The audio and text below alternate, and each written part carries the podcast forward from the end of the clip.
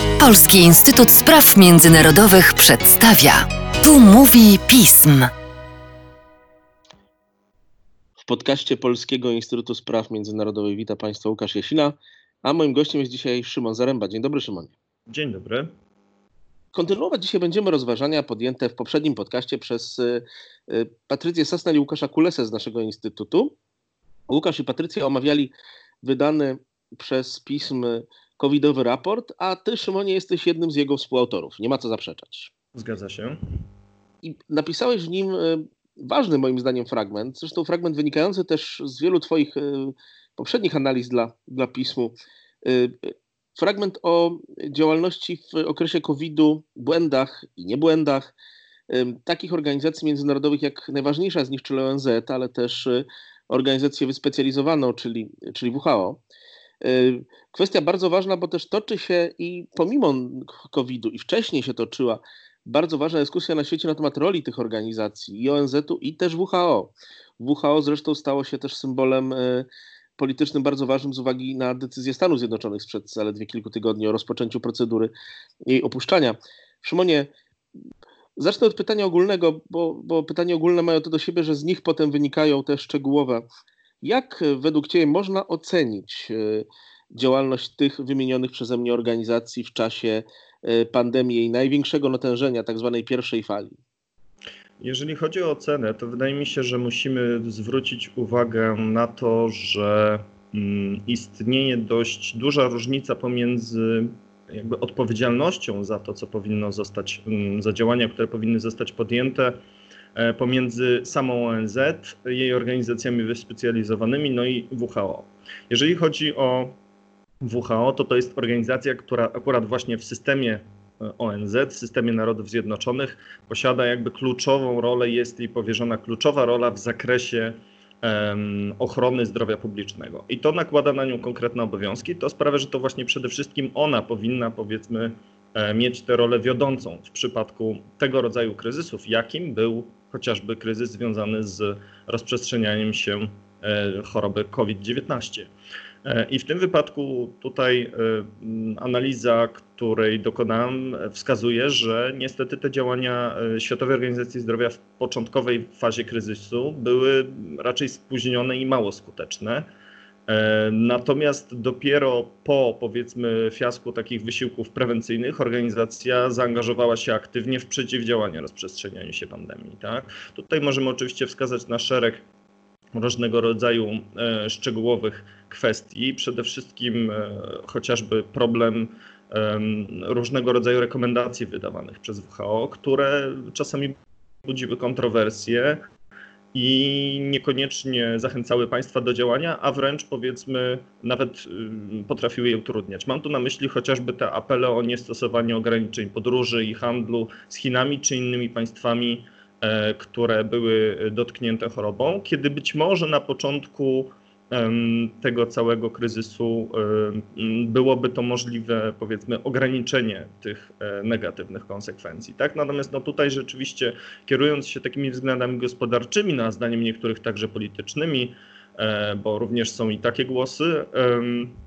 organizacja raczej była niechętna tego rodzaju ograniczeniom, co sprawiło, że, że, że powstrzymanie powiedzmy tego rozprzestrzeniania się choroby było trudne. Podobnie na przykład kontrowersyjne były rekomendacje dotyczące używania e, maseczek w przestrzeni publicznej i myślę, że to jest rzecz, o której rzeczywiście większość e, słuchaczy naszego podcastu e, jakoś przynajmniej słyszała gdzieś tam w mediach. E, że e, WHO rzeczywiście na początku była bardzo sceptyczna wobec w ogóle noszenia jakichkolwiek maseczek, tak? czy to medycznych, czy to niemedycznych.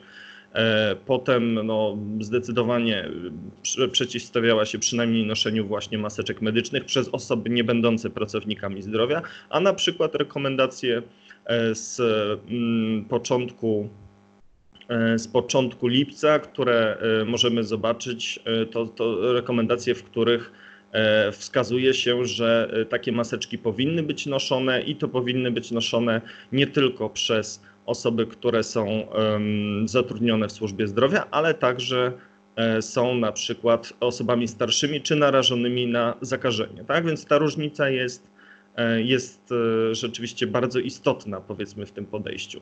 No i jest wiele jeszcze innych rzeczy, które e, wskazywano jako pewne problemy, powiedzmy, jeśli chodzi o tę reakcję początkową. Natomiast no, z drugiej strony niewątpliwie mamy też wiele różnych działań, które były pozytywne.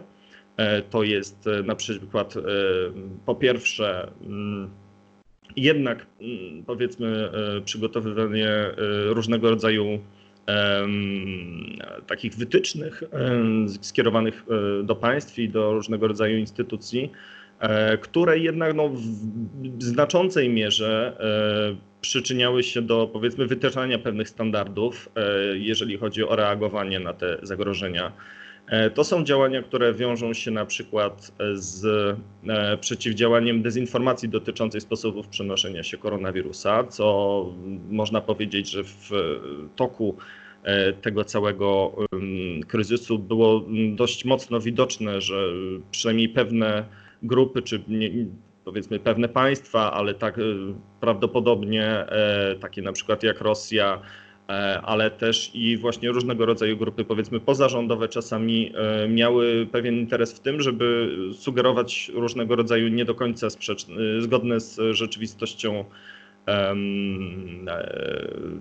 kwestie, jeżeli chodzi o, o, o, powiedzmy naturę tego wirusa, jeżeli chodzi o sposób jego przenoszenia się i tak dalej, więc tutaj WHO we współpracy z rządami rzeczywiście dość e, konsekwentnie działała. Poza tym WHO podejmowała działania e, w zakresie zapewniania takich e, możliwości uzyskania E, dostępu do różnego rodzaju środków ochrony osobistej i testów diagnostycznych, e, stworzyła takie specjalne e, kanały dostaw, tudzież właśnie możliwości zamawiania tego rodzaju środków przez poszczególne państwa i tak dalej, więc tutaj starała się jakby ułatwiać te zwiększenie tej podaży tych środków ochrony osobistej i sprzętu medycznego. E, I sama również dostarczała różnego rodzaju testy i środki tego rodzaju. E, to oczywiście ta ich liczba stopniowo rośnie. E, według danych, które wskazywano na początek lipca, to około 40 milionów sztuk środków ochrony osobistej i 4 miliony testów i wymazów. Ale to oczywiście powiedzmy każdego dnia i każdego tygodnia te, te, te, te liczby rosną. No, poza tym oczywiście też prowadziła szeroko pojętą działalność informacyjną, za, y, oferowała różnego rodzaju kursy, szkolenia dla personelu medycznego, w których podobno do lipca wzięło udział aż y, blisko 4 miliony osób.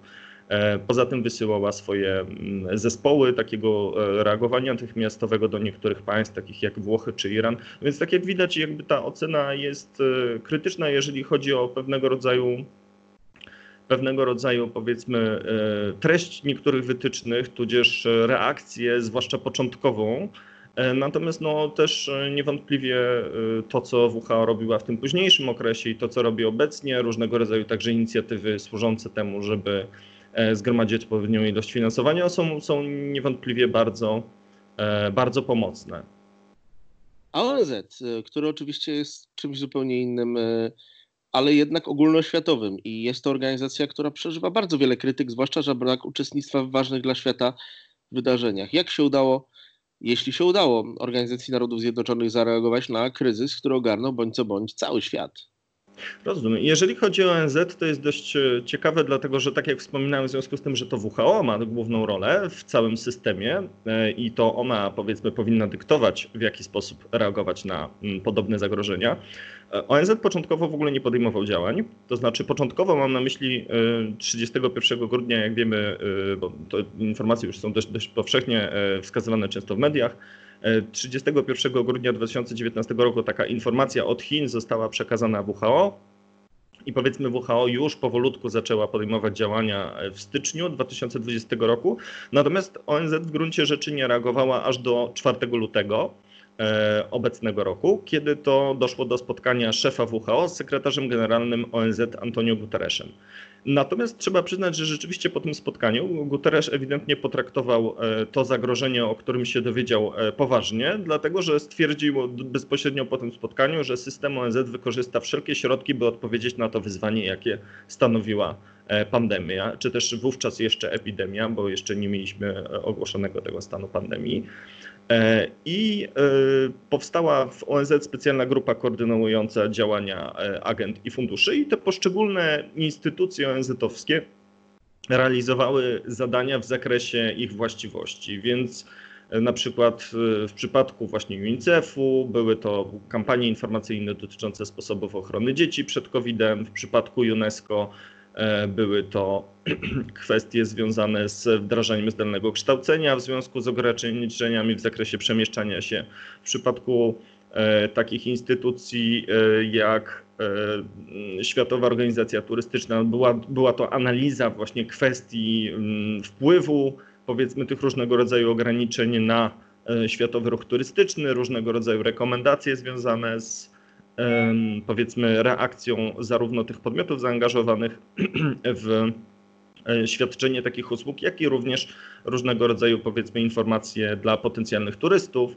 E, I tak jak mówię, właściwie wszystkie te organizacje ONZ-owskie podejmowały jakieś działania e, służące powiedzmy albo bezpośrednio przeciwdziałaniu samemu rozprzestrzenianiu się choroby, albo mm, mające na celu jakby analizę tego, jakie konsekwencje to za sobą, to za sobą pociągnie. Więc pod tym względem trzeba przyznać, że większość tych agent e, spełniła swoją rolę. Pewne drobne zastrzeżenia, i tutaj e, można rzeczywiście byłoby e, podnosić w stosunku do tych organizacji, które zajmowały się kwestiami transportowymi, tak jak na przykład Światowa Organizacja Lotnictwa Cywilnego, w związku z tym, że one rzeczywiście, no, można powiedzieć, były po, podobnie jak WHO przeciwne E, wprowadzaniu różnego rodzaju e, ograniczeń, e, jeżeli chodzi o transport morski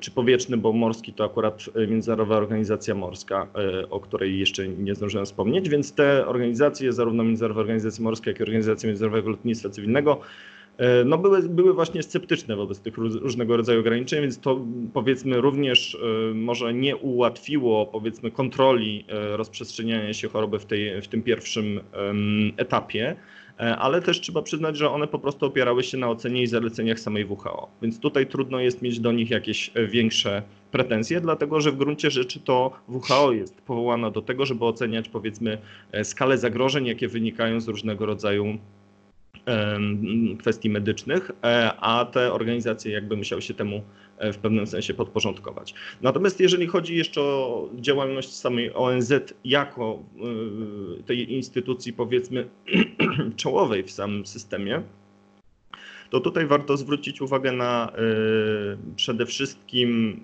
stosunkowo aktywną działalność sekretarza generalnego, który starał się rzeczywiście mm, powiedzmy no, podjąć taką rolę, przyjąć taką rolę lidera w tym e, wypadku i między innymi w, pod koniec marca 2020 roku zaapelował do stron walczących na świecie o zawieszenie broni w obliczu pandemii i wbrew pozorom e, część, e, zwłaszcza niepaństwowych grup, na przykład na Filipinach, w Kamerunie odpowiedziała na to pozytywnie. Arabia Saudyjska jednostronnie zawiesiła broń e, w Jemenie i można powiedzieć, że rzeczywiście ten jego apel spotkał się z, z dość no, znaczącym, może nie, no nie oczywiście nie stuprocentowym, ale jednak z dość istotnym oddźwiękiem.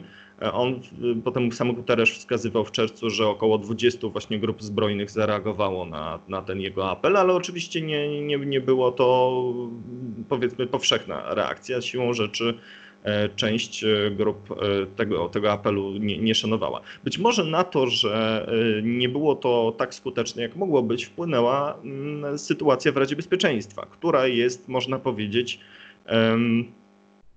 okazała się najbardziej e, niezdolnym do działania organem ze wszystkich organów e, całej organizacji.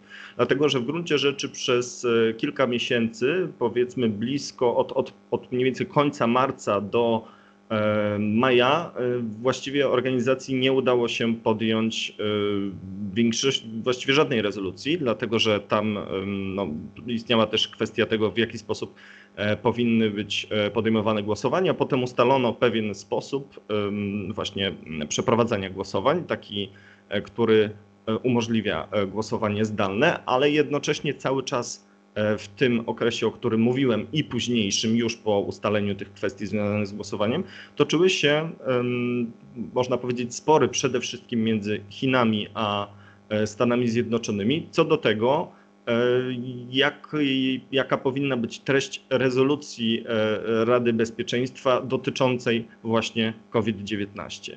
I w gruncie rzeczy E, te spory wiązały się z tym, że USA nalegały na zamieszczenie wzmianki, że wirus E, koronawirus, e, który powoduje chorobę, pochodzi z Chin. Chiny się nie zgadzały na taką treść. E, USA przeciwstawiały się właśnie zamieszczeniu wzmianek o WHO, w związku z tym, że były sceptyczne wobec działalności tej organizacji. Chiny czy, czy część innych państw były raczej zwolennikami tego, żeby odnieść się tutaj do WHO i tak dalej, i tak dalej.